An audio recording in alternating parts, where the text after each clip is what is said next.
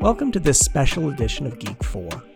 Unlike other episodes, which are interviews with people about the things that they're passionate about, or occasionally an audio essay from me about something I'm passionate about, this episode is a conversation between three scholars about the book The Sparrow by Mary Doria Russell.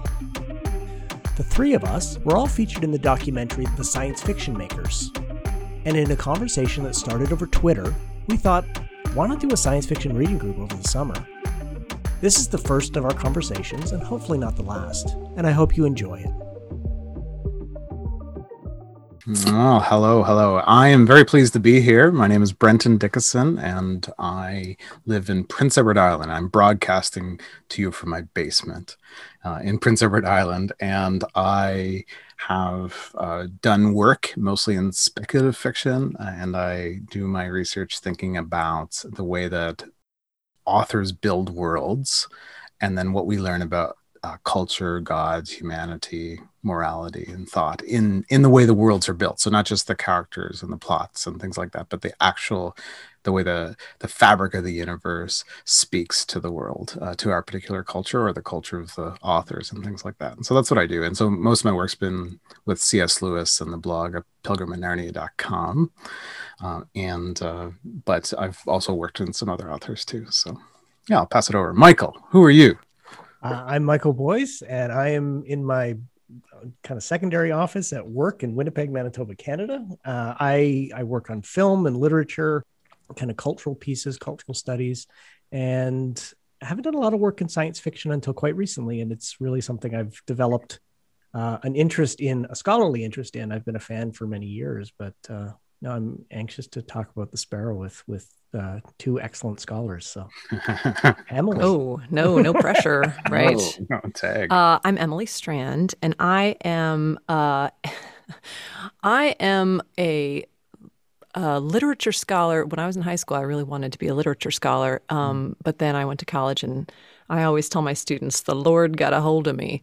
And I ended up majoring in theology and then pursuing a master's in theology. And so I'm actually a Catholic liturgist. So I'm somebody who helps put on Catholic worship and make it go and help people understand it. And um, but being a female and a layperson, my biggest role with that is to to educate people on the sacraments and but i still have always harbored my love of literature and i uh, indulge that and express that through usually through um, analysis of Harry Potter on our podcast, Potterversity. Um, also on my blog, liturgyandlife.com. And just through being able to do little things like this, geeking out with other people about books that tell us about about God and religion and faith and uh, yeah, the bleakness of life and and the not bleakness of life and the bleakness of life. That's great. That's yeah. not a bad segue, perhaps, to what we're going to talk about. But I have to say, so we were, we're all connected in that um, we were in this documentary together. Yes, and if we don't mention it quickly, Andrew will comment to me. Yep, that's right. Yeah. so the the documentaries on the science fiction makers is this. Yes. Yes. Good. Yeah. Excellent. got it. Yeah, Andrew Wall with I think it's Refuge 21 has been doing a number of documentaries. Uh, actually, like weirdly productive human being uh, in what he and the fantasy makers for my cynical family got the review of oh that was actually good. Like that's actually super high quality uh, I, that's like a rare uh, documentary review for my family. And the, with, they only watched because i said i was going to be in the, the follow-up to this on the science fiction makers.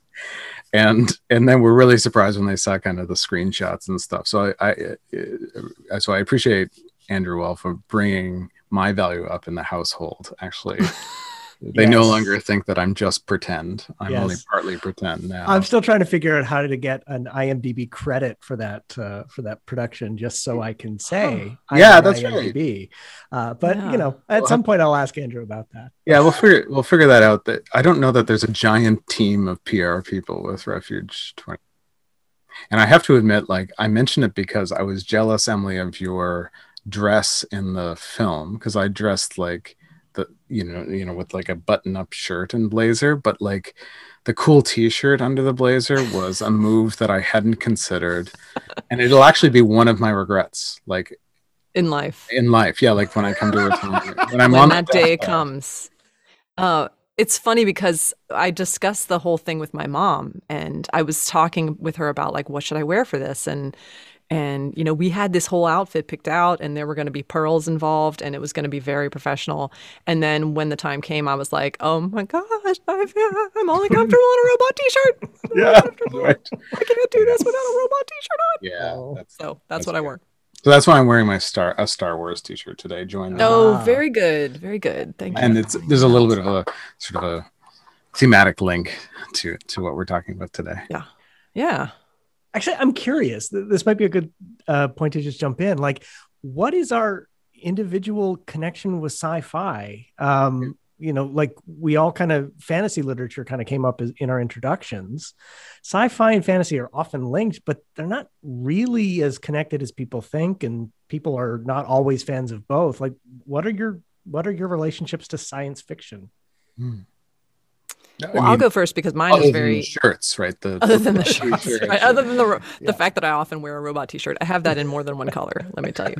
Um, so uh, mine's pretty recent because I uh, didn't really grow up reading that sort of thing. It was not on the shelves. There were lots of books on the shelves in my uh, family home growing up, but not science fiction. Um, so I, I kind of got into all speculative fiction through I would say through Harry Potter, and then that I went into Tolkien and everything. And so so in taking classes um, for Signum University, which I have done several now um, over the past several years, awesome awesome experiences all. Um, I really got into basically anything being offered, especially by Dr. Amy Sturgis. Um, and so I wanted to take a science fiction course with her, and that is how I heard about the sparrow. Although it wasn't read in the course, um, I took the part one for science fiction, and I believe they read the sparrow in part 2 Um, so, so that's how I heard about the sparrow, and that is how I have begun to be interested in science fiction, and especially in the kind of religious themes that you find in uh, science fiction, of which there's surprisingly a lot. Yeah, no, I think I definitely I, I I agree. So I didn't really grow up making the distinction between those worlds. Mhm. I didn't get I didn't read I probably read some school books and I read like the Black Stallion series and stuff, but like I get I had a horse thing. So there were more horses in maybe fantasy and um realistic fiction than in sci-fi. But I grew up like all my sci-fi growing up was that 80s kind of like vast world like uh, a lot of walking um, so a lot of the sci-fi enders, like the Ender's Game kind of stuff, was coming about. So a lot of the sci-fi had a lot of really like either supernatural or fantastic. Uh, can I use the word set design within the spec within the space world or within the other world, right? And so they c- and, and, and so Ursula Le Guin, for example, right, in Mhm. Earthsea is is like just really like sci-fi, you know, magic world Earthsea. Okay, but it, you know like her science fiction stuff through through the 60s and 70s is actually it's a little harder to define right? And and and she lives comfortably in both those worlds. Margaret atwood in canada is somebody who writes dystopia and then other kinds of sci-fi projects and she wants to call it speculative fiction. It's a good Mhm. term for what she does and and pulls it back a bit right? And and so yeah so and then like for me turning to cs lewis when I started my doctorate about a decade ago, it wasn't. It was it, maybe of the fiction I was first drawn to his kind of weird sci-fi experiments in the 30s and 40s. That was more of a draw to me than Narnia. Like I, I first intended not really to deal with Narnia at all, and um, but I was attracted to something that I was having trouble placing in that kind of sci-fi. And so so that that kind of world of, of these people kind of playing with these themes through the, the the 30s about the 80s is kind of was my attraction so i don't have like i don't know that i ever taught i don't think i ever took a course called science fiction or something like that so it's kind of like a long one Mm. way of thinking about the world yeah Mm. what about you michael Well, I, I'm the Star Wars generation, so Yeah. you know, um, you know, 70 77. I'm two years old, uh, Yeah. so I don't go see the the first one, but I definitely have memories of you know playing Star Wars as a kid, Mm. and I understand that Star Wars is is maybe more better defined as science fantasy. Um, but you know, from there, I developed an interest in like Star Trek, and you know, by the time I was in high school, Star Trek: The Next Generation was on, yeah. and I would say that science fiction has kind of remained uh, a, an interest, uh, though I haven't gotten into it as much as um, as some people. Uh, but you know, films like Blade Runner in the '80s and Back to the Future all had kind of a science fictiony element that attracted me and was really interesting. And and and like you both, I'm fascinated by the cultural implications. Um, and you know, when I was preparing for the documentary, when Andrew kind of gave me a heads up, like I'm thinking of doing this. Do you have anything to say? Hmm. Let me find something to say. Um, exploring the idea of religion in in science fiction is very different than fantasy. Hmm. Um, But you're right. Like I think I think you know you go to Doctor Who, you go to you, you go to Star Trek. There are episodes in those franchises that are very heavily religious, for lack mm. of a better term. Um, even though as a genre, science fiction doesn't always embrace a theologically complicated reading of the universe. It's it's much more on the practical, the physical, the but but there's still something there, and and I've always been kind of drawn to that, um, honestly. So, is there is there a science fiction book or series that has like a thoroughly embedded but cloaked religious world view, like like Tolkien and Middle Earth? What comes to mind for me is a canticle for Leibowitz. Yeah, sure, but like it's it's it's looking straight at the thing, right? Yeah. The yeah, you, no, absolutely. It's a it's a certainly a, an author dealing with Catholic themes, but it's a Catholic right. and, priest, right? Yeah, and it's not. It's well, yeah, and monks, and yeah. it's um, it's not made up. I mean, it's you know, it's firmly planted on this real tradition. Oh yeah, um, yeah. So yeah. it's not it's not a, like a built uh, theological world. Yeah. yeah. Yeah, no, but what I mean is like, yeah, and same thing. C.S. Lewis, when he does science fiction, it's clearly theological. Yeah, right? yeah. And James Blish, The Case of Conscience, uh, which uh, obviously is uh, will echo behind this for some some readers, right? Mm-hmm. So um, Ursula Le Guin stuff's obviously anthropological, and so her religious ideas are Taoist or sort of post Christian kind of they're obviously there, right? So they're mm-hmm. they're it's right it's right straight on. What I mean is like that whole like I think of the great writers in America that I like Flannery O'Connor, Frederick Buechner, and Marilynne Robinson, the great realistic writers, and all of them the, the religion's right at the front, right? Mm-hmm.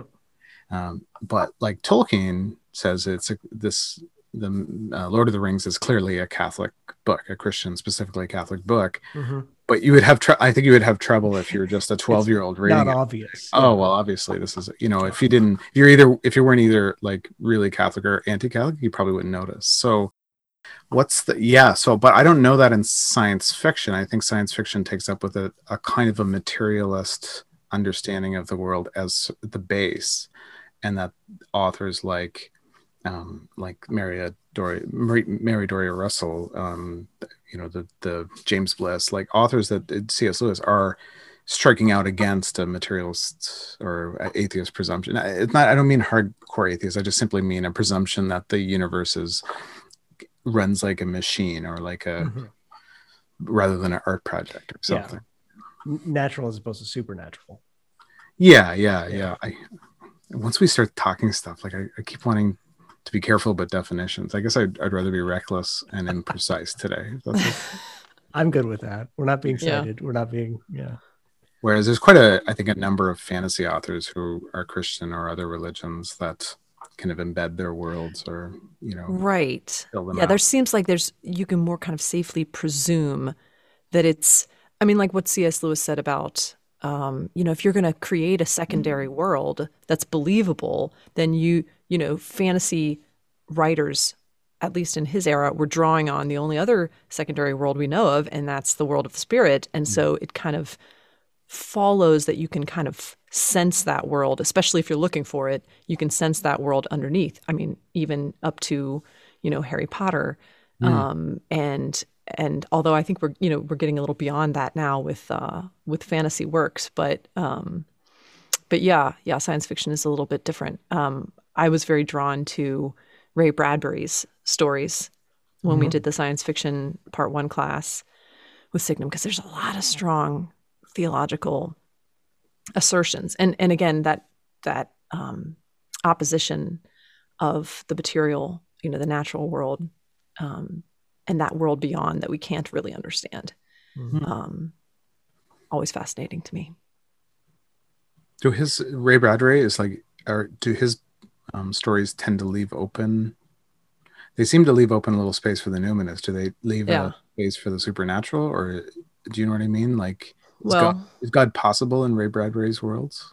Oh, I think so. I mean, it, you know, if you read the, uh, I can't remember the name of the story, but it's in the Martian Chronicles. It's in a couple of different uh, editions of his. It's the uh, something about the lanterns, you know, and where he encounters these beings of light, Yeah. Hmm. and it's these Anglican priests that go, or brothers, and they go and they're going to preach the gospel to these to these beings that they've found out about, and then the, they end up being, you know, converted by these beings. You know, basically like these beings show them such sort of, you know, numinous, you know, mysterious kindness and benevolence that they're in awe and they're, you know, they realize there's no need for evangelization here. Yeah. Uh so yeah, I mean, yeah, I don't know if that answers your question, but Right, like with Arthur C. Clarke, sort of from the same era, but I mean, I mean, maybe the highest profile writer of the, of that era, um, of any era. He, you know, like in Nine Billion Names of God, right? Okay, so cl- so, cl- so clearly that's just the Buddhist story, right, or something like that, or the Buddhists have discovered something natural that the story reveals. But like childhood's end doesn't seem to me that the Christian worldview could possibly be true within the child childhood's end, which is a story about uh, you know an alien species species coming, observing, and then assuming all all of Earth, basically, or that's their intention. So I won't tell the whole story, but you know it's not like it close it closes a door, I think, on the, the Christian story as as more than a valuable myth of of historical um, development or something like that, right? So, so yeah. So I was curious. I don't feel Ray Bradbury very often closing the door, but I don't Hmm. have the whole catalog in my mind. Yeah, yeah, intriguing. Yeah. Does so Mary Doria Russell? This book was a complete surprise to me. So this is the Sparrow. I had to get the copy from the library, and we had to order it, so it wasn't even in our city, our our oh, biggest oh, brand. wow. So they had to they they brought it from another branch from like I don't know, sitting out in the countryside somewhere, uh, always being used perhaps. But it turns out my brother-in-law has um, this one, and is it the Children of God? The Children of God is the yeah, sequel, I yeah. have that as well. I haven't read it yet. I'm yeah, I haven't read it. Yeah, and so apparently he has read it. both. He's like, I just like the title and the cover design, so I bought them. it's like it's great. He's, he's uh my my nephew or my son has two nerd uncles, like Star Trek lover, um, Star Wars lover nerd uncles, right? And one's a like a pastor and sort of a hipster and like community connected and sort of understands like what's happening in culture and foodie and a wine guy and all that kind of stuff. And the other guy's like an electrician.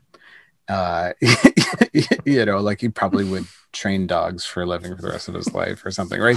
So like they're just so different, but they're they're great. They're both very um, vocal about stuff. So he he he wanted to really talk about the book. It's a book that drives you to want to talk about it. But I I had never I had never heard of it. Uh, so am I was I missing something uh, to not know about this book, or has this been a sleeper book uh, for this generation? I didn't know about it either. It was on my shelf. My wife had it. Um, she had read it. Okay, It's apparently won a lot of awards, but Oh, yeah, I'm always surprised the things that I don't know about. Like I just disco- I just discovered Lizzo was a thing about a year ago. So like I'm not always up on the on, on what the kids are uh, The kids- understanding, but uh, yeah, this was this book kind of came out of left field for me, and I really enjoyed it. Like it's it Mm. engaged in a way that I just yeah I I just wanted to talk about it. I just wanted to. I was so looking forward to this conversation because this book sparked ideas. Um, Mm. wrestled with things, um, the implications. Some of them, I think, go beyond where the text goes. Like she doesn't quite develop them as much as I would have liked. Um, Yeah. But Well, wow, walk- this was good. Let's walk through that. But Emily, you knew but you brought the book to us, and so Mhm. You you have yeah, as with all uh, cool things I know, I learned, I'm sure, at Signum. yeah, from um, Sturgis, I guess. Yeah. yeah. Um, so so yeah, and and- and people know, you know, Signum people who know me know my interests too, and so they're constantly like, oh, check this out, you know. So so I really appreciate that. So please, if you if you know of something you think I'd like, please present it to me. I always assume I don't know about a lot of cool stuff just because I feel like I got started with all this really late in life. Um, and so yeah, so I'm always just thrilled like when I find stuff. Like I've got Case of Conscience on my on my uh, in my to read stack, but I haven't read it yet. And the Arthur C. Clarke stories you're talking about, I, I have not read those yet. I can't wait. I'm excited. I feel like I. I, I've, you know, I'm, I'm starting to, to see where my PhD will happen if it ever happens. Is Yeah. is it's going to be this this link between uh, science fiction and fantasy and speculative fiction in general and um, religion because it's it is really an interesting place for those for those conversations to happen. You should pick up where Margaret Atwood left off. She started her speculative fiction, or she started a PhD in what we would now call speculative fiction or, or fantastic fiction. So Tolkien and Lewis and a few others. So like Mm. yeah, E.R. Eddison and stuff. So that's what she was playing with, and she just didn't. She didn't finish it. She she wrote stuff. Some have heard about Margaret Atwood. So the um, but yeah, no, that's uh yeah, uh, go for it. You can do it. Do it. We'll see. Do it. I'm busy right now, but Need to- yeah, well, that that happens. Actually, the busyness happens. Uh, I mean, it is a beautiful c- book design. I don't know if people. This is the. Do you guys have like a oh. I have a different one. Oh, Oh yeah, I have the same one as we have the the 20th century uh, uh, Yeah. sorry the 20th anniversary edition twentieth anniversary. and the this is better. stars are really cool because they look like the kind of stars you see painted on the ceiling of of uh, you know a basilica style Oh, yeah, sure. you know sanctuary space um, makes and sense. yet they're clearly the heavens right Hmm. bringing these things together yeah and i was intrigued by the title i i, I would love us to talk about the title and Hmm.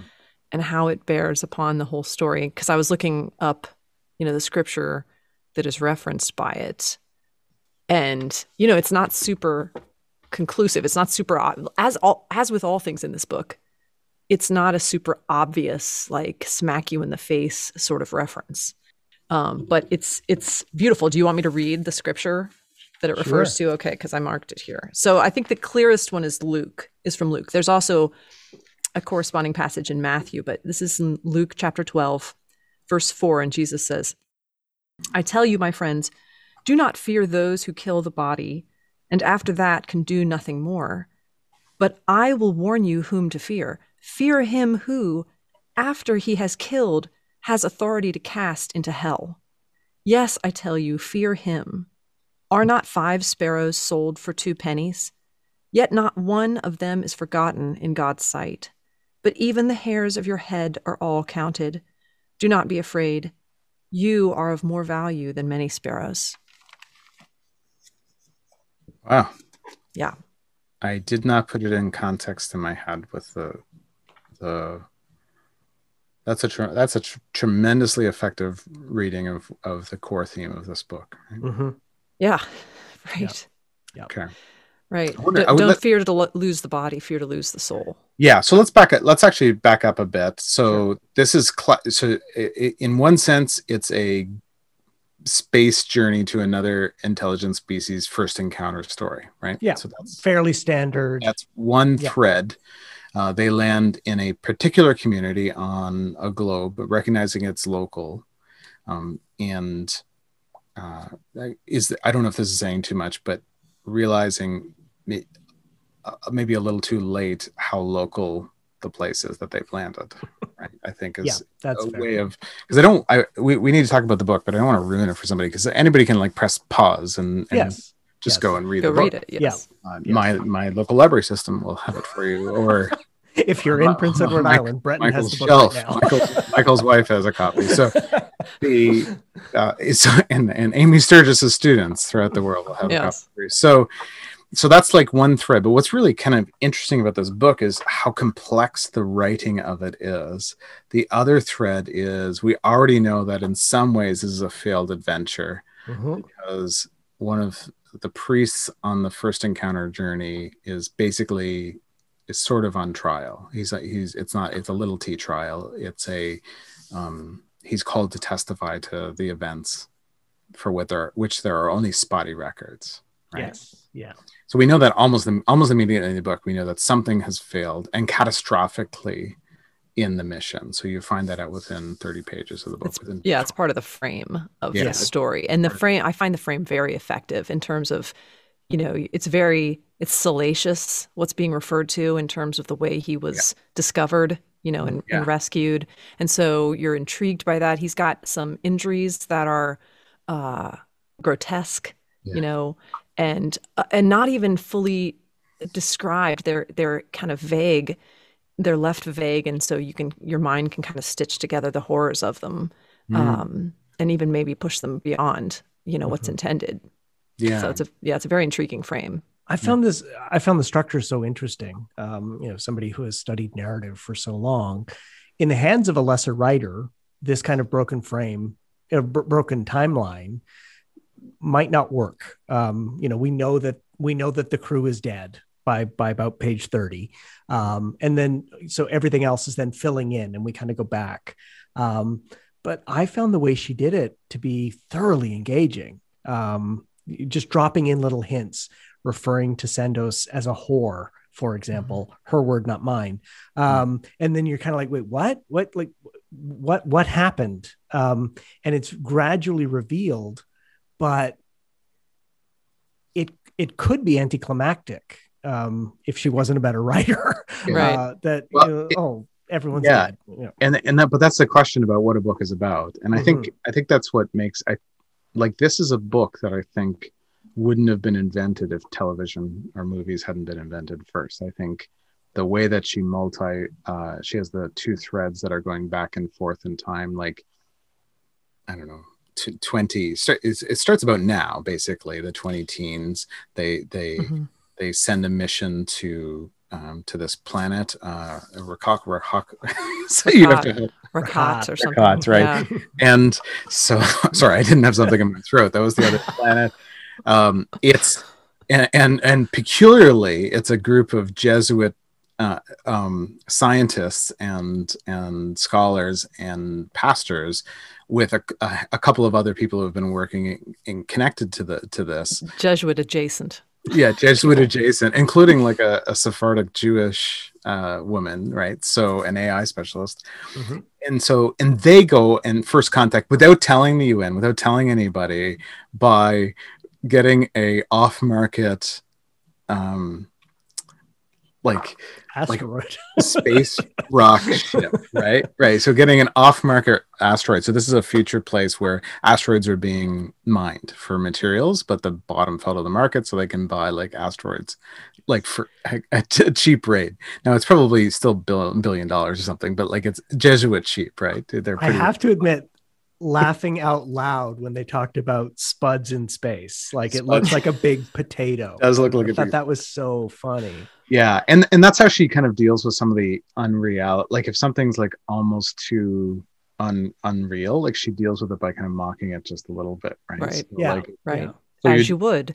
yeah, yeah Yeah. it's actually pretty effective and so then the did i understand it right so the asteroid ship picks up speed Yes. once they've got they picks up speed takes a, a months or a year to get up to speed but then get up to something that's n- near light speed so they can cover the distance and not age Yes. and and and Yeah. thus so they don't have to bring generations of people they just have to um, bring themselves and so um, and that's how the one character sandoz uh, the, the jesuit priest emilio sandoz who who arrives back on earth this damage that emily talked about Mhm. to, to stand before uh, his uh, brothers actually uh, th- because it's a jesuit mission he stands before the, the the people who were above the jesuit mission leaders so so yeah that's a pretty peculiar um setup to a, to a Yeah. book right so, yeah. Yeah. Well, and, and so interesting because I mean she contrasts the the Jesuit missions to North America as as Hmm. being you know kind of the beginnings of this this kind of work. Um, th- there are references to those early uh, explorations by Jesuits, uh, and then just putting it into space and it I mean, in, in, some ways, it goes just as well um, as those historical explorations. some of um, them, yeah. Some of them, yeah. In some cases, better. Yeah. No. um, yeah. Sorry, dark humor. Um, yeah, you know, and that's the that is the interesting thing. Because I I don't. Um, I didn't go to any Jesuit um, institutions, but my sister did. My sister actually went to John Carroll, where part of the book is set, and my brothers went to a Jesuit high school um, in Cincinnati.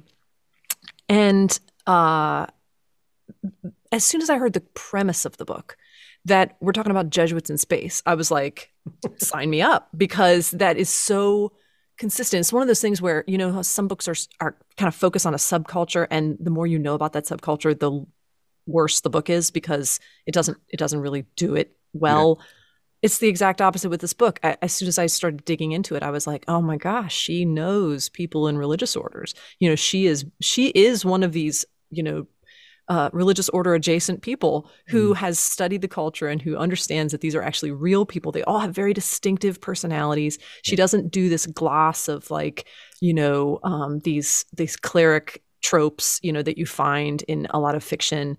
They're all extremely realistic um, people and and even the people that surround them are are very realistic characters and, and it's like i mean i hate to even say this but it's it's like science fiction being written by a realistic fiction author because she does seem right. to to have gone on to only write historical fiction mm-hmm. uh, historical realistic fiction after these books and and it's it's it, it is really kind of refreshing to read the style um you know even even if some of the spacey elements and this the the science fictiony elements you have to sort of squint around them you know and she deals with it like you said with humor um, to kind of gloss over them and it's left a bit vague um, it's it's just still so refreshing to to really feel like that this is uh, if you know anything at all about the Jesuits and their history which is a history of of dangerous exploration mm-hmm. um, for the sake of you know uh, extending the reach of the gospel this is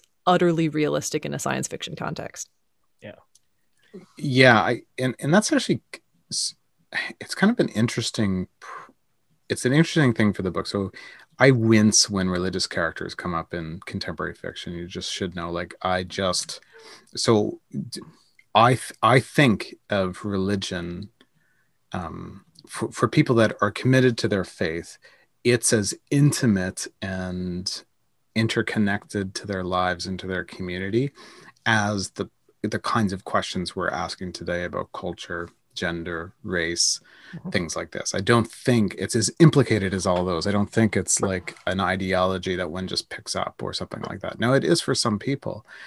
Um, and if I were writing, say, about a Canadian First Nations um, person, so like a Indigenous person, I would never do that without kind of drawing someone from that community in and making sure the the character is landed making sure the the threads work making sure there's there's not weird kind of comment stereotypes often probably over loving stereotypes for some groups and kind of negative ones for other groups. And and i i wish that writers would do that with religious figures that are prominent in their books. well, that that level of cultural sensitivity um and i think i think emily you're right like the way in which these these religious figures are drawn as somebody who knows brothers um, and and sisters in different orders mm. they're all individuals they have different perspectives so mm. i mean in this world we have dw the former marine who you know is like no nonsense kind of authoritarian has some interesting uh, quirks in his personality that are revealed later on but you know that's him and then emilio is is is another and marc the the french canadian is different as hmm. well mm. they each I have him. i yeah. knew a guy just like him in the marianists yeah. knew him just like him i was like oh father francois there you are it's not just marc it's marc right like it's yeah yeah it's that from sort montreal yeah of course. Yeah and i think i think actually she if she's in danger of stereotypes is in danger of like localisms. So like a boston accent a chicago accent mm-hmm. like a southern the southern guy yeah yarbrough yeah.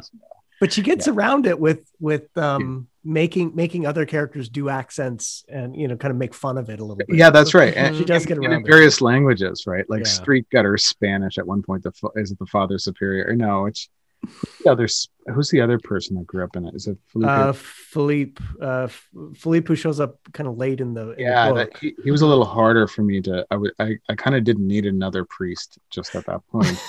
uh, and so like Reyes and and Yeah, I are- also have editing notes that. Yeah, I that's right. there.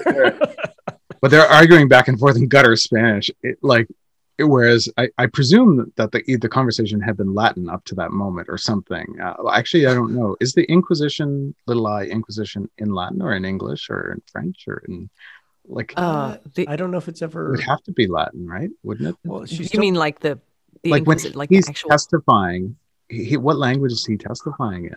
oh, We're never, are we ever he ever? says told? in the beginning he says that he prefers to yeah, Sandoz prefers to maintain English because But that's with Candotti. Like when I think John Mhm. Candotti is a priest from Chicago, right. who like oddly is empathetic and like he's a recovery priest like helps people Mhm. recover from things basically a confessional priest or something and and with him he wanted to speak a language whatever Right, just right, a right. language yeah, and and just decided that Yeah. language. English. and the, the con- actual trial. yeah and the context Yeah. is that sandoz can speak a dozen or more languages Right. um, Mhm. and and learns them really quickly and and plays the role of you know sort of the philologist stranger and, and a lot of sci-fi but does it with a lot of sp- specific detail and highly effectively um, Mhm. with the translation team so um, him not wanting to speak multiple languages and he gets back to earth is actually part of that brokenness that he brings with Right. him Or uh, occasionally, it happens at least three times, I think, where he's at a loss for words. Um, Yeah. at least once or twice, uh, she draws attention to the person who can speak 12 languages is at a loss for words. yeah that's but right it works well, but she doesn't because she doesn't overuse it. Um, Right.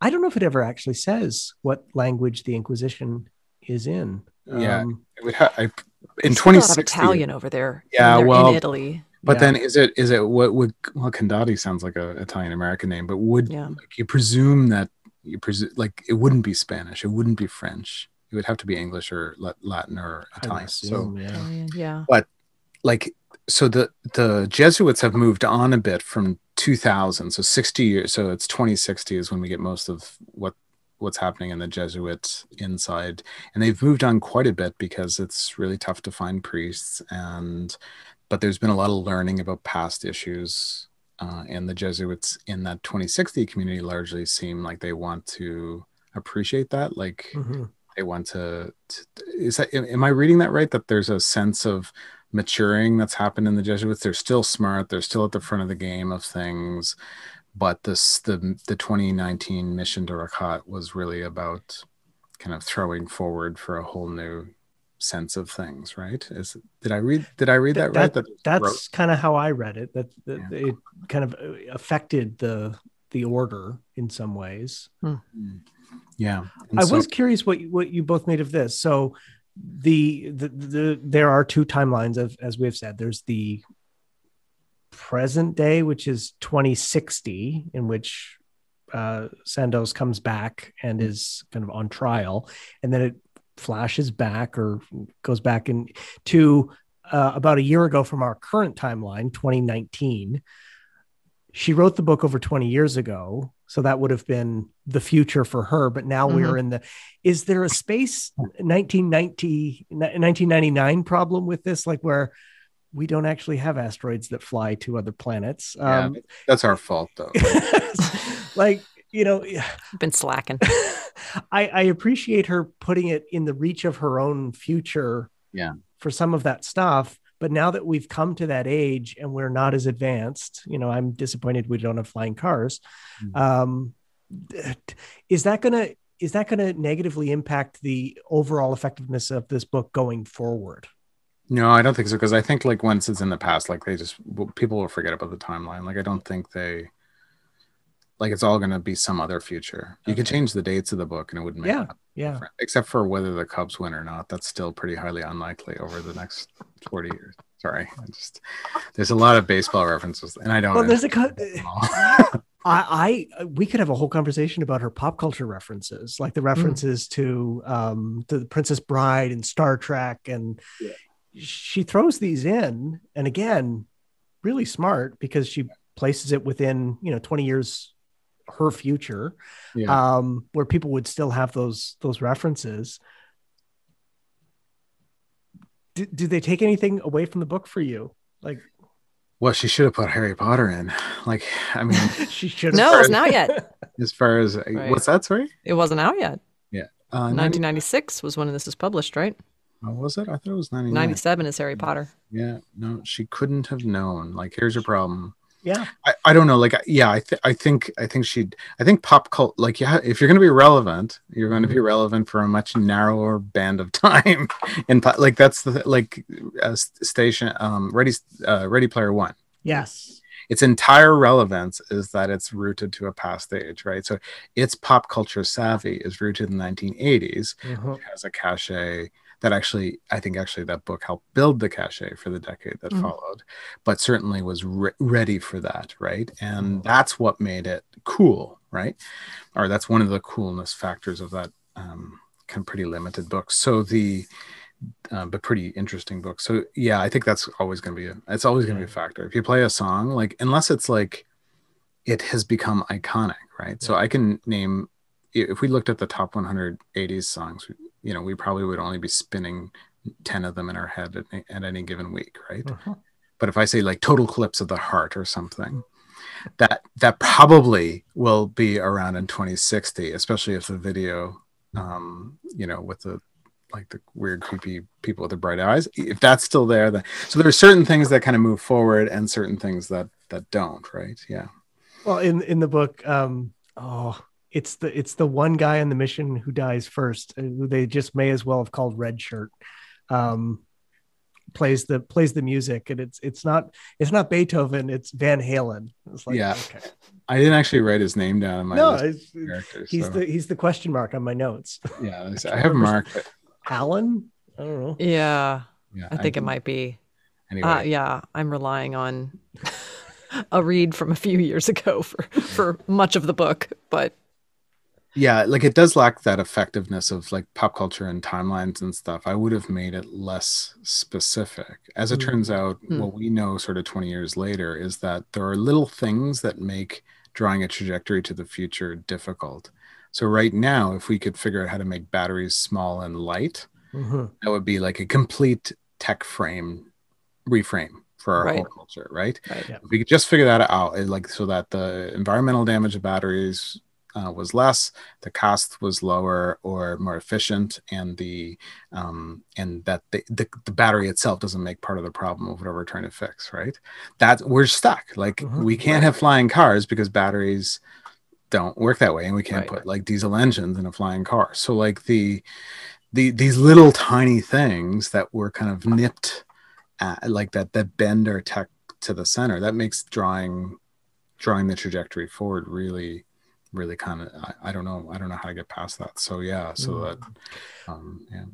And this is the problem with with this is the the challenge of speculative fiction is like what do you do? You i don't think there's any escapist proper escapist literature like people think. Uh, it, it all has relevancy to to the culture in which it's written connections with the audience puts it on a new uh, a new frame that people can deal with but how do you do that in a way that is both eh, relevant draws connections for people that to me it was the one part of the book i was kind of like oh this this grounds it in something that doesn't quite fit with everything else that she's grounding in references to the, the princess bride and, and star trek versus uh, the, the the references to historical jesuit missionary trips and things like that which kind of have more weight. Um Mhm. heft, heft. yeah i think that's a good word yeah Yeah, I was I was so busy being blown away by an actually realistic depiction of a members of a religious order that I'd never in my life read in any Still kind co- of fiction setting. no no like it's like I, I didn't notice any of that. you know it's like it's like everybody's still stuck in chaucer's stereotypes right like so we're talking it's really really really hard to find authentic religious characters. It's just like and i don't like i mean even like i don't know um like like the kite runner you know so a muslim book right? Mhm. and the characters are i mean they're real to the story but but it's it's it, they're pretty like there who's walking around with just like an authentically with the best possible view of what a muslim faith would be right? Or something like that.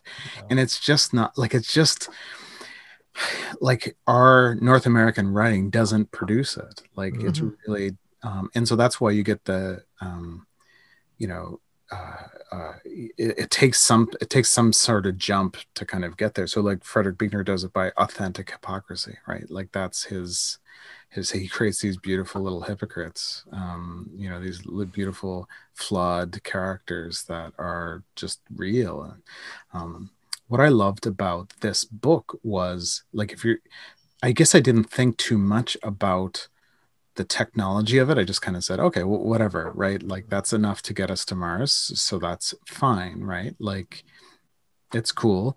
The implications of time are cooler than the structure she uses to create those implications and that's and she lets those surface.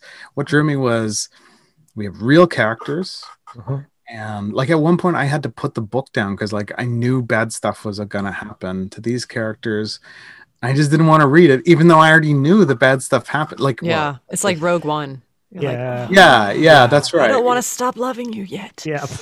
yeah. yeah the uh whereas some people were like yeah no let's let's just kill them all so like the uh, like um, anne so anne is such a great character so she's the Oh. woman everybody falls in love with right Yes. So but she's older and I love that. and has intellectual capacity. Uh, she's maternal but not maternalistic. She's maternal and professional. Like it's all the She's things- sexual. she's Mhm. sexual Yeah. uh, uh, but thoughtful about it. Hmm right? Like th- is this you know um, she's supporting jimmy. Is he son or is he lover like she creates these kind of categories and works Yeah. them through she's skeptical religiously skeptical and humorous about it Mhm. Right, and yet not dismissive. but Of yeah but there's certainly i don't think there's a growth in george's character her husband um but He's just solid. I think there's yeah, he's just solid out. But like there's certainly growth in her um I think there's a growth in her faith journey in this book. If I don't know if faith journey is the right thing to say, but like there's a growth in, in the way that she relates to to God and and others uh, religiously through the book. Um, so yeah, so like that's a real character. So there's a living, human, breathing, like all the things that American literature wants to squash into little boxes: motherhood, science, sciencey people, Mhm. uh, religious or anti-religious people. Like like she, uh, Mary Doria Russell, lets live uh, Mhm. for us. Yeah. Well, uh, I, I think Sofia might be my favorite character. Sofia, yeah, just straight up. Like, um, So this she's is so our this is our Jewish Sephardic Jewish who uh, is Turkish Indentured servant. She's indentured an indentured servant. servant, Yeah. who Yeah. comes out of prostitution. Uh, Yeah. She loses all of her family, which the, the the connections between her and Sandoz, who gets where labeled up. And where he ends up, but the book never actually deals with the the relationship. There's also uh, occasional mentions of Mary Magdalene, who has been figured as a prostitute in in some readings, Right. Um, And and never- wrongly in, Wrongly, in other yeah. readings. Yeah. and she, and she never but the, the the book never never teases that out explicitly just kind of draws that out sofia is a character who comes out of that who um finds a relationship with jimmy um although it's it's it's kind of characterized as sandoz uh, stepping Substitute. away and, Yeah. and, and, and give, giving his blessing Mm-hmm. even though that suggests lack of agency on her part that does not warrant her character's um, or something her character her character does not seem to ever want uh, or, or would put up with but then she's also pregnant she is the person who leads the revolt um, on the other world by standing up and saying we are many they are few but She's her a character wonderfully drawn out character I- I'd love to know, Emily. Do you think like does does like so? I love the Sofia character absolutely. I felt like narrator. So narrator one, narrator two. So the 2060 narrator, the 2020s narrator, basically the late teens, 20s. So the trip and then the early years of the trip, right? Which which happens quickly because of time Mhm. In in their in their mode of thinking. So narrator so the the the inquisitorial narrator never gets to those sorts of things. Like we we know more than what happens at the the board of uh, right inquiry, right? But the narrator one did I say A or one? And narrator two, like so the twenties narrator, the the in the moment of the of discovery and encounter of other worlds, that narrator lets Sofia slip. I think in the second half of the book or in the third third of the book, I think. And I, I mean that because like we have her internal workings of of thinking about herself and thinking about all these people and what she, all this assessment and then a kind of sense well yeah like I think this must be well she says this a lot this must be kind of what God is doing even though I don't really believe that. I you know I think it is right? But we don't we don't have like really her internal workings on falling in love except I want to be honest. Right, right. be honest with herself so that's the i'm gonna be on i'm not gonna i'm not gonna build up walls. And there's a gap i feel like there's a gap there. Now i did i miss the gap? So i'd like emily i'd like to know your kind of thought about moving like just what michael said. So the moving from uh there's a there's a point where sandoz and sofia could have had an affair mm-hmm. right because they there's a love and appreciation for one another and there's a lot of talk about what celibacy means and doesn't yes mean. yeah from the very beginning that's yeah. right yeah. yeah. and i think i think that's actually important to the book and so i think cool. it's important that sandoz chooses celibacy so like i think um it's because now he's he's not choosing sofia so that's interesting but still from th- that frame. After that i just don't know wh- how she gets to um you know to being a mom really. Yeah i mean i think it's important that uh, from what I've seen in the narrative, and again, I, I was able, yeah, it's been a while since I've read the entire novel and I've been reviewing it, but not in its entirety. She she makes the clear choice to he's not choosing celibacy, he's choosing God he's choosing his relationship with God, yeah, which presumes, you know, presumes celibacy. And and it's and it's interesting because, you know, I've heard people in religious orders talk about celibacy and it's, you know, they treat it their first dinner party when he goes over to Anne and George's house for the first time, Sandoz. Mm-hmm. And, you know, they joke around about celibacy a lot. And there there is some of that that happens, but but you know, when you get onto a real level with people who have made that choice, you know, it's a very spiritual choice and they and they obviously uh um, and it's a very hopeful choice. You know, it's it's this choice about you know if if i'm willing to sacrifice this thing you know mm. that's like the only human way you know the only you know benevolent way to pursue immortality you know is through sexual relations and creating life you know that memor- memorializes you in some way mm. um, then then i have to have a pretty good hope of the the re- reward and not to say i'm just doing it for a reward but but some kind of state um, of holiness that i can attain you know through this. But um, so i don't know. I, I think there's a little bit of a beauty in the fact that they don't have an affair and that they don't yeah. get together and that they don't they don't just decide to he doesn't just decide to sort of eschew his his Marianist uh, Marianist sorry sorry Marianists. I'm used to Marianists. His Jesuit uh, his Jesuit vows you know, in the face of being far away and, you know, yeah, yeah. um uh so so I th- and and the fact that she's able to sort of transfer her affections and and maybe what she needs. But again, you're right, it's cagey. I I, I was I was interested to hear you talk about the narrator one and narrator two because I noticed from the very start I was just thinking this is the same narrator, but at the same time, I think you're right it's it's weird to have an omniscient narrator and and we get this sort of kind of selectively omniscient narrator and i think mm-hmm. that's more effective than if we only had sandoz's perspective in you know and then everybody around sandoz in the other in the other time frame yeah. um but this is a really uh, winding way to say you know when he and when he and uh, Anne Sandoz and Anne go out on a walk after their one of their dinner parties, and he mm. tells her about Sofia, and he doesn't say, I have feelings for her. He doesn't. But Anne is in, inferring all this, and she's saying, Well, you know, and she says something about marriage to George for 40 years, and she says, You know, you can't, you know, there's, you can't get through 40 years without having a few distractions, you know, mm. and it's about what you do with those rather than, you know, Um, and she's even kind of encouraging him and saying, you know, maybe God will love you more if you go off and do what you feel like doing and then come back with a whole heart, you know.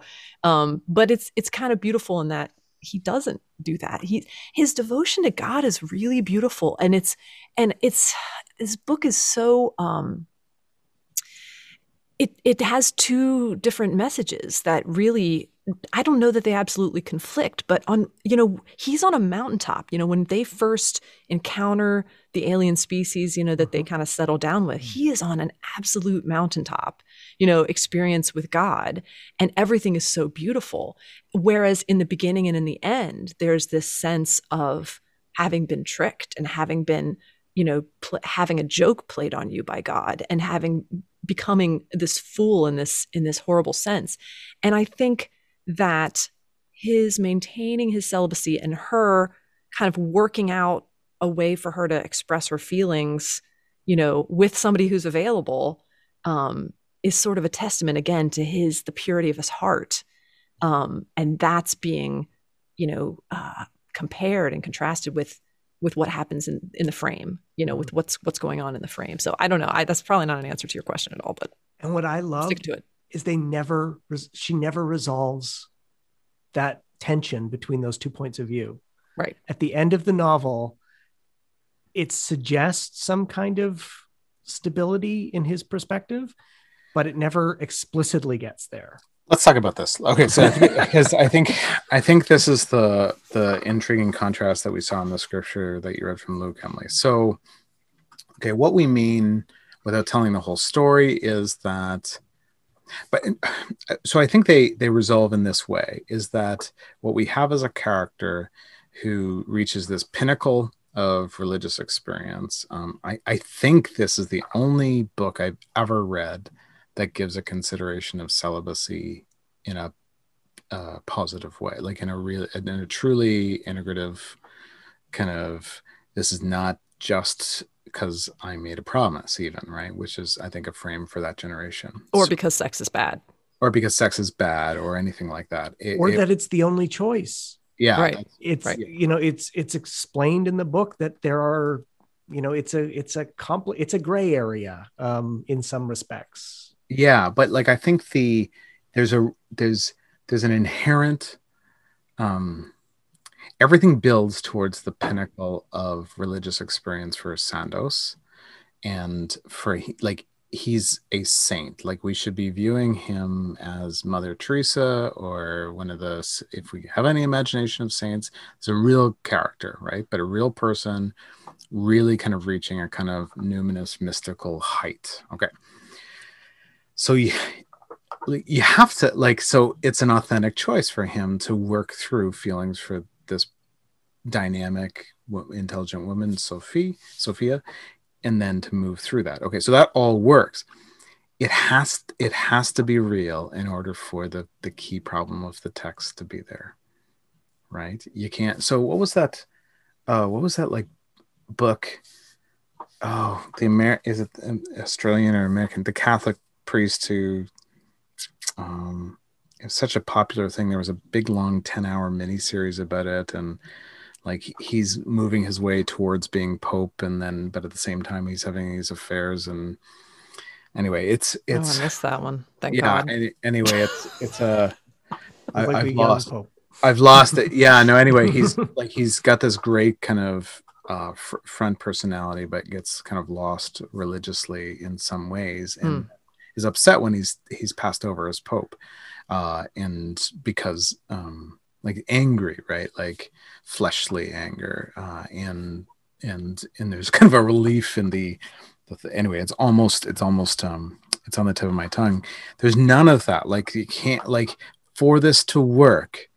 For the and the and the thing is, something happens to the the most spiritual person ever that causes him to to not just doubt, but to completely turn against the God who has given him this great experience, this connectedness, um, and to turn with anger and disgust and fear and self loathing. Okay. So this is, you know, this is the Dalai Lama you know, taking up a tank and going into Beijing.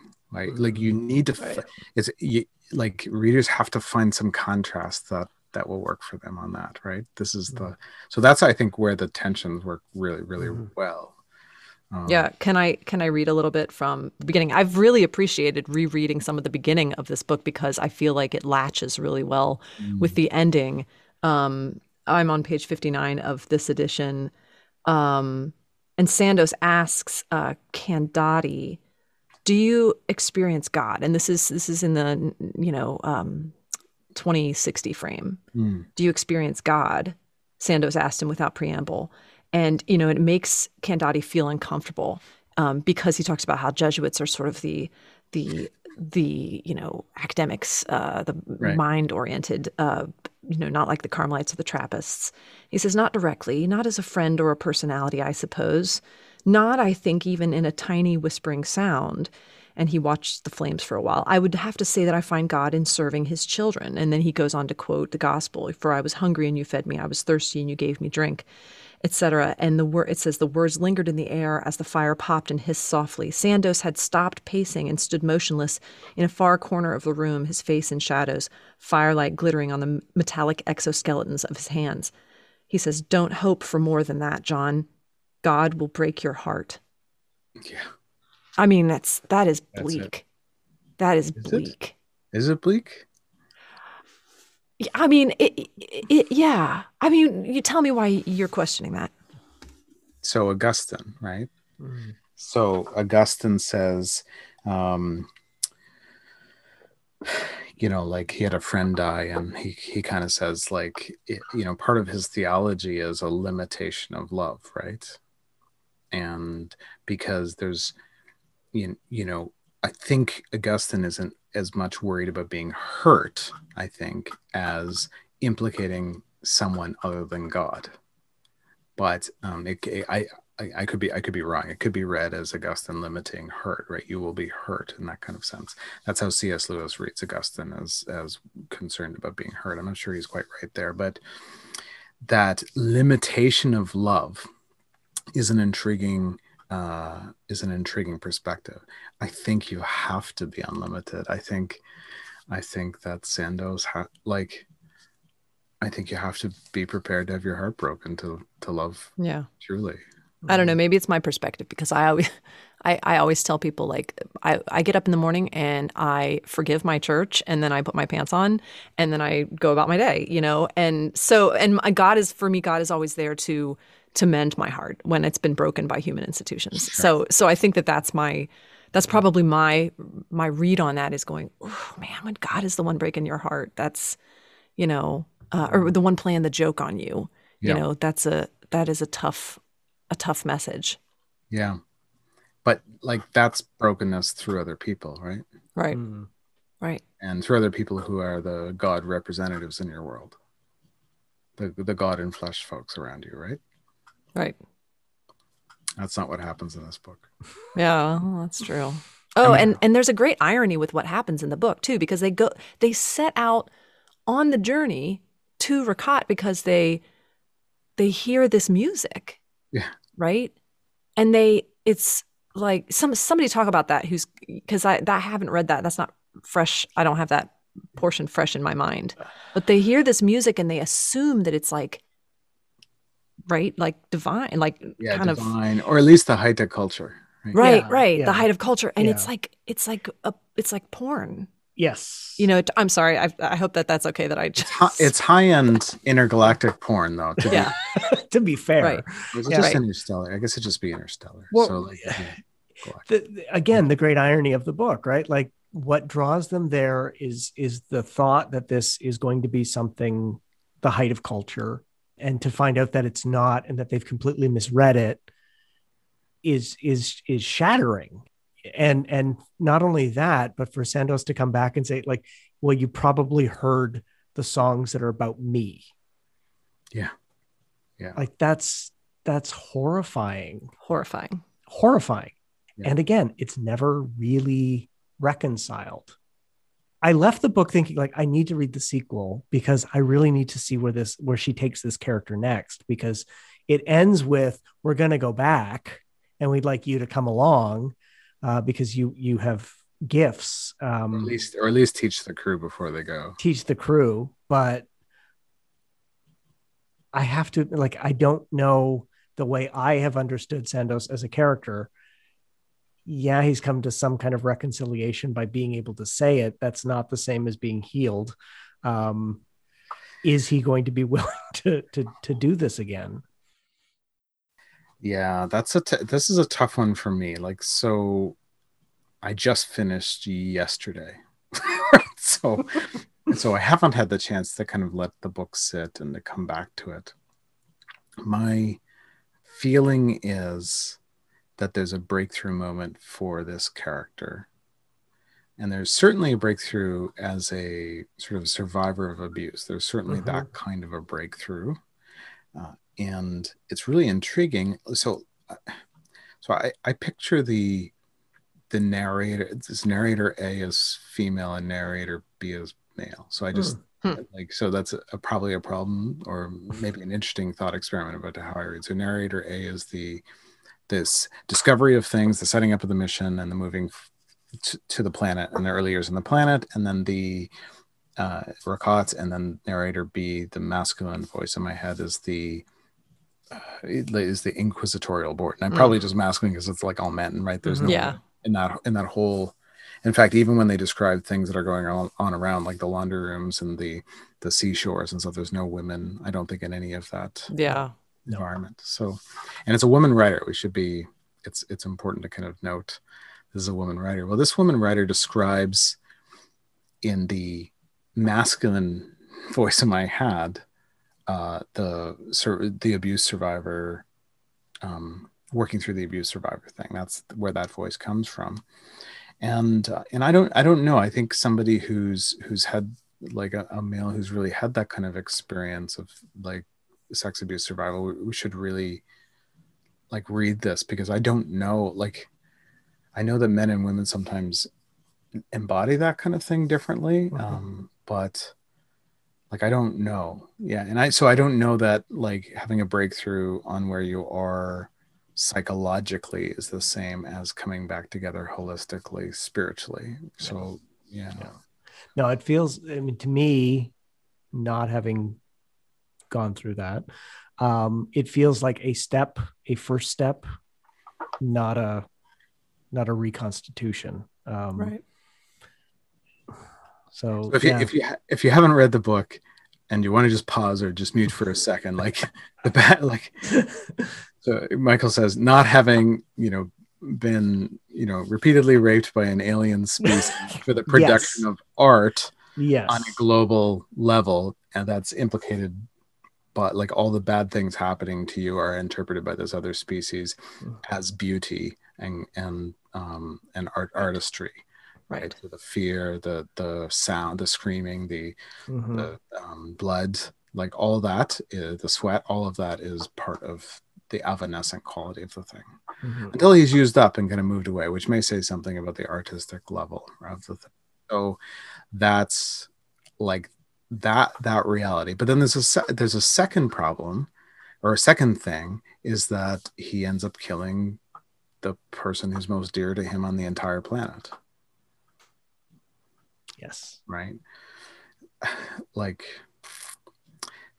has the author gone too far in torturing her characters? You know, is this a step? Has has did she bring things together but didn't do it fully, or is the is the character not integrated at the end and and the tension remains? I, I don't know. I don't have a, a final answer on those sorts of things for myself. Yeah. No. Well, and and I I do think if if there is healing for Sandoz, and I, I agree that there is some, obviously. Uh-huh. Um, even with the hands, you know, in terms of the different devices that are fabricated for him to help him with the state of his hands, which I think is another, we probably have a whole another conversation about what those hands mean and what that's all about mm-hmm. um, and how they're functioning in the story.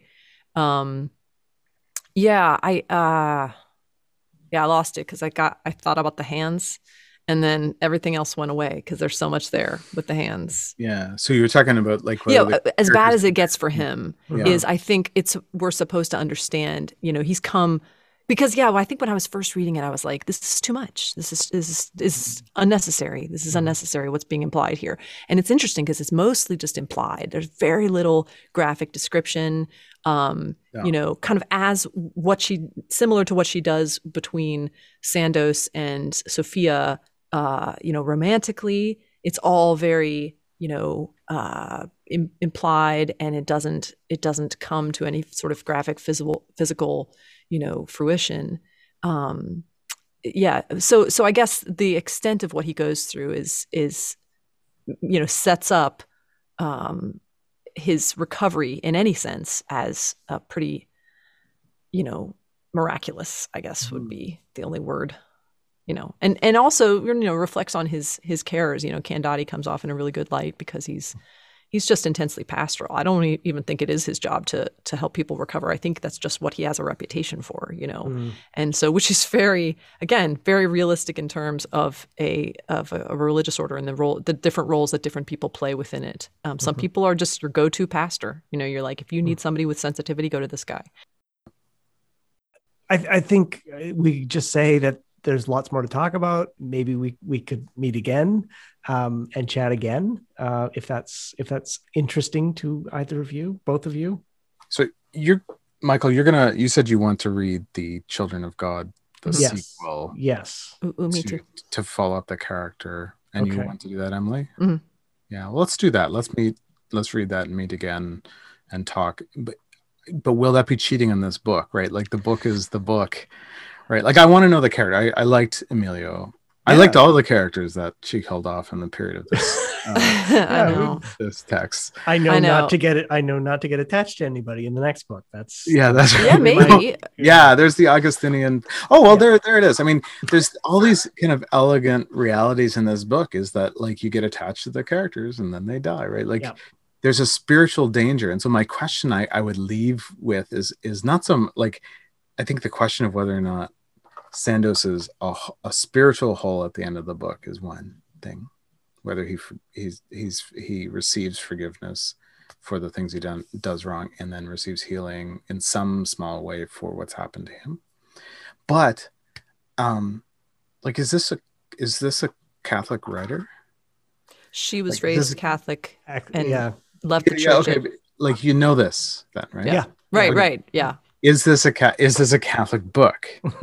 Yeah I, I that's a really tough question for me. Or a christian book or something yeah. It, it definitely i mean it's it, i I mean my answer is always yes because you can you know take the girl out of the wherever but you can't take the wherever out of the girl you know i mean because you, it does shine through. Sorry i botched that didn't Yeah, i Uh, sure. um but it, it does shine through but the question it's it's almost a little bit of a distorted glass and maybe that's not the right image Mhm. but it's very realistic because I feel like there's so many people in the same place of having come from this tradition where you're expected to be so sure about these things.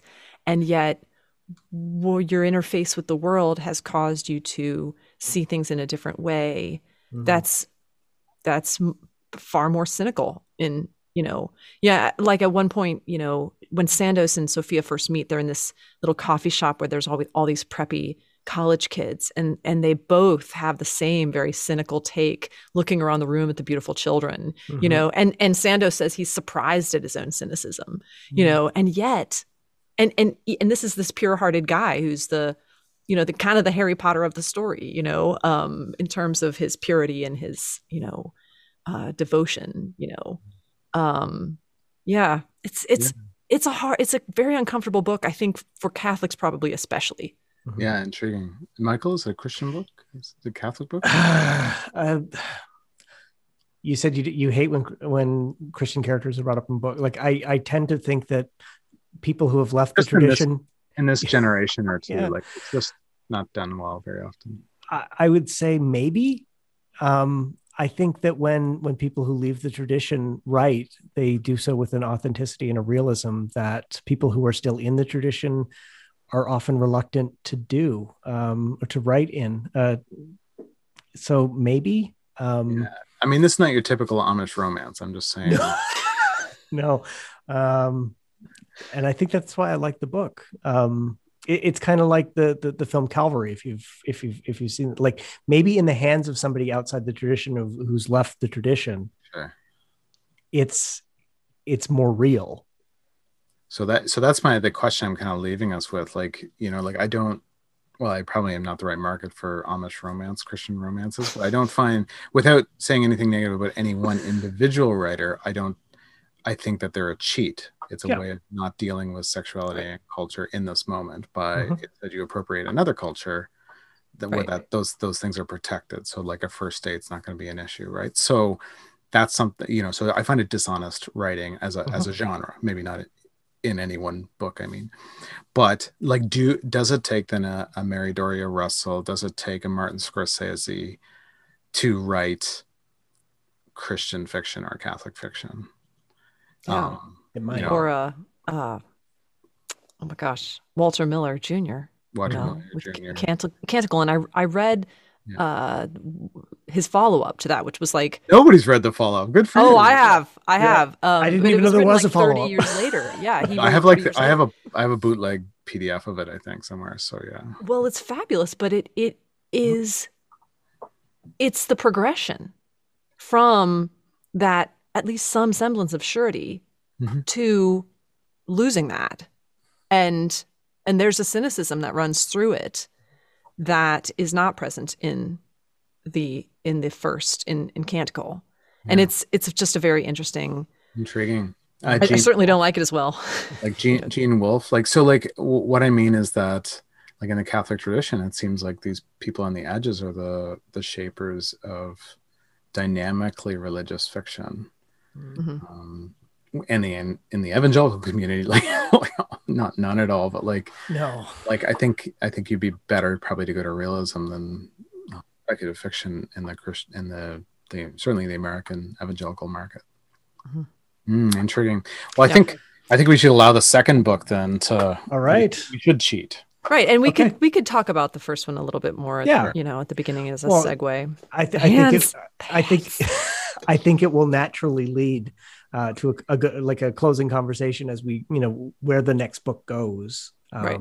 That will make sense. So thank you very much for for everybody's time. Um, we'll be in touch and uh, we'll come back with the children of God. Yeah, All right, All of them. awesome. all of all of the all of the children. all All of the children of God. All right. children. All right. All right, take Thank care, you you. too. Bye bye.